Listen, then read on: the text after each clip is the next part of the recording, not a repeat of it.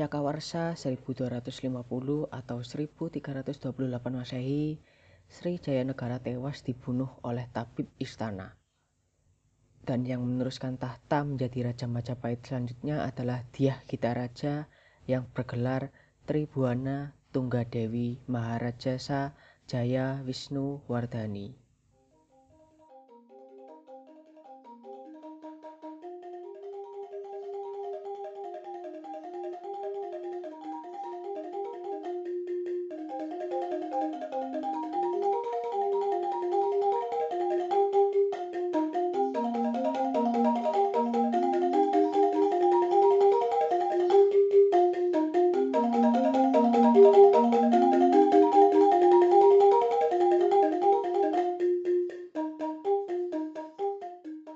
Selamat datang dan selamat mendengarkan di podcast yang membahas tentang sejarah dan budaya Jawa. Semoga apa yang saya ceritakan ini bisa menambah ketertarikan kalian tentang sejarah dan budaya Jawa. Selamat mendengarkan. Nama asli Tribuana Wijaya Tunggal Dewi atau disingkat dengan Tribuana adalah Dyah Gita Raja. Ia merupakan putri dari Raden Wijaya dan Gayatri. Memiliki adik kandung bernama Dyah Wiyat dan kakak tiri bernama Jaya Negara. Pada masa pemerintahan Jayanegara sekitar tahun 1309 sampai 1328 Masehi, ia diangkat sebagai penguasa bawahan di Jiwana dan bergelar Bre Kahuripan. Menurut para raton, Jayanegara merasa takut tahtanya dikudeta, sehingga ia melarang kedua adiknya menikah dan hendak dinikahi sendiri.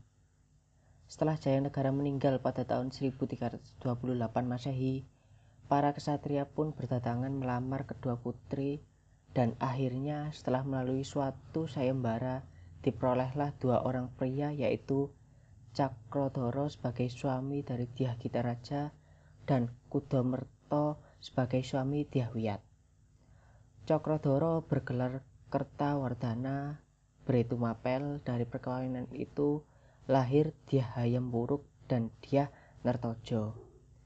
Hayam Wuruk kemudian diangkat sebagai Yuworojo bergelar Bre Kahuripan atau Bre Jiwono. Sedangkan Dyah Netrojo sebagai Bre Pajang.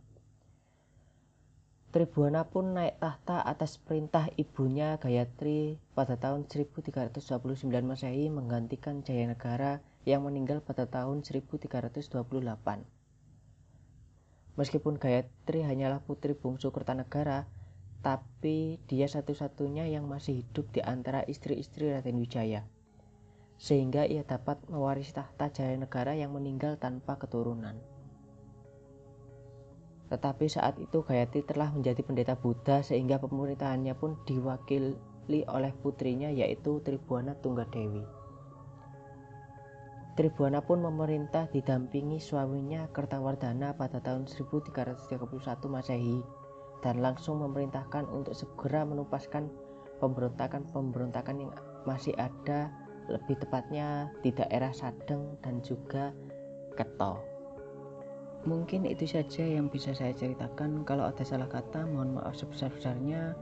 Kalau ada kritik dan saran, silahkan dikirimkan ke email atau DM sosmedku yang sudah dicantumkan. Dukungan dan kritik maupun saran yang membangun dari kalian sangat membantu demi perkembangan konten ke depan. Sekian dan salam perputaran.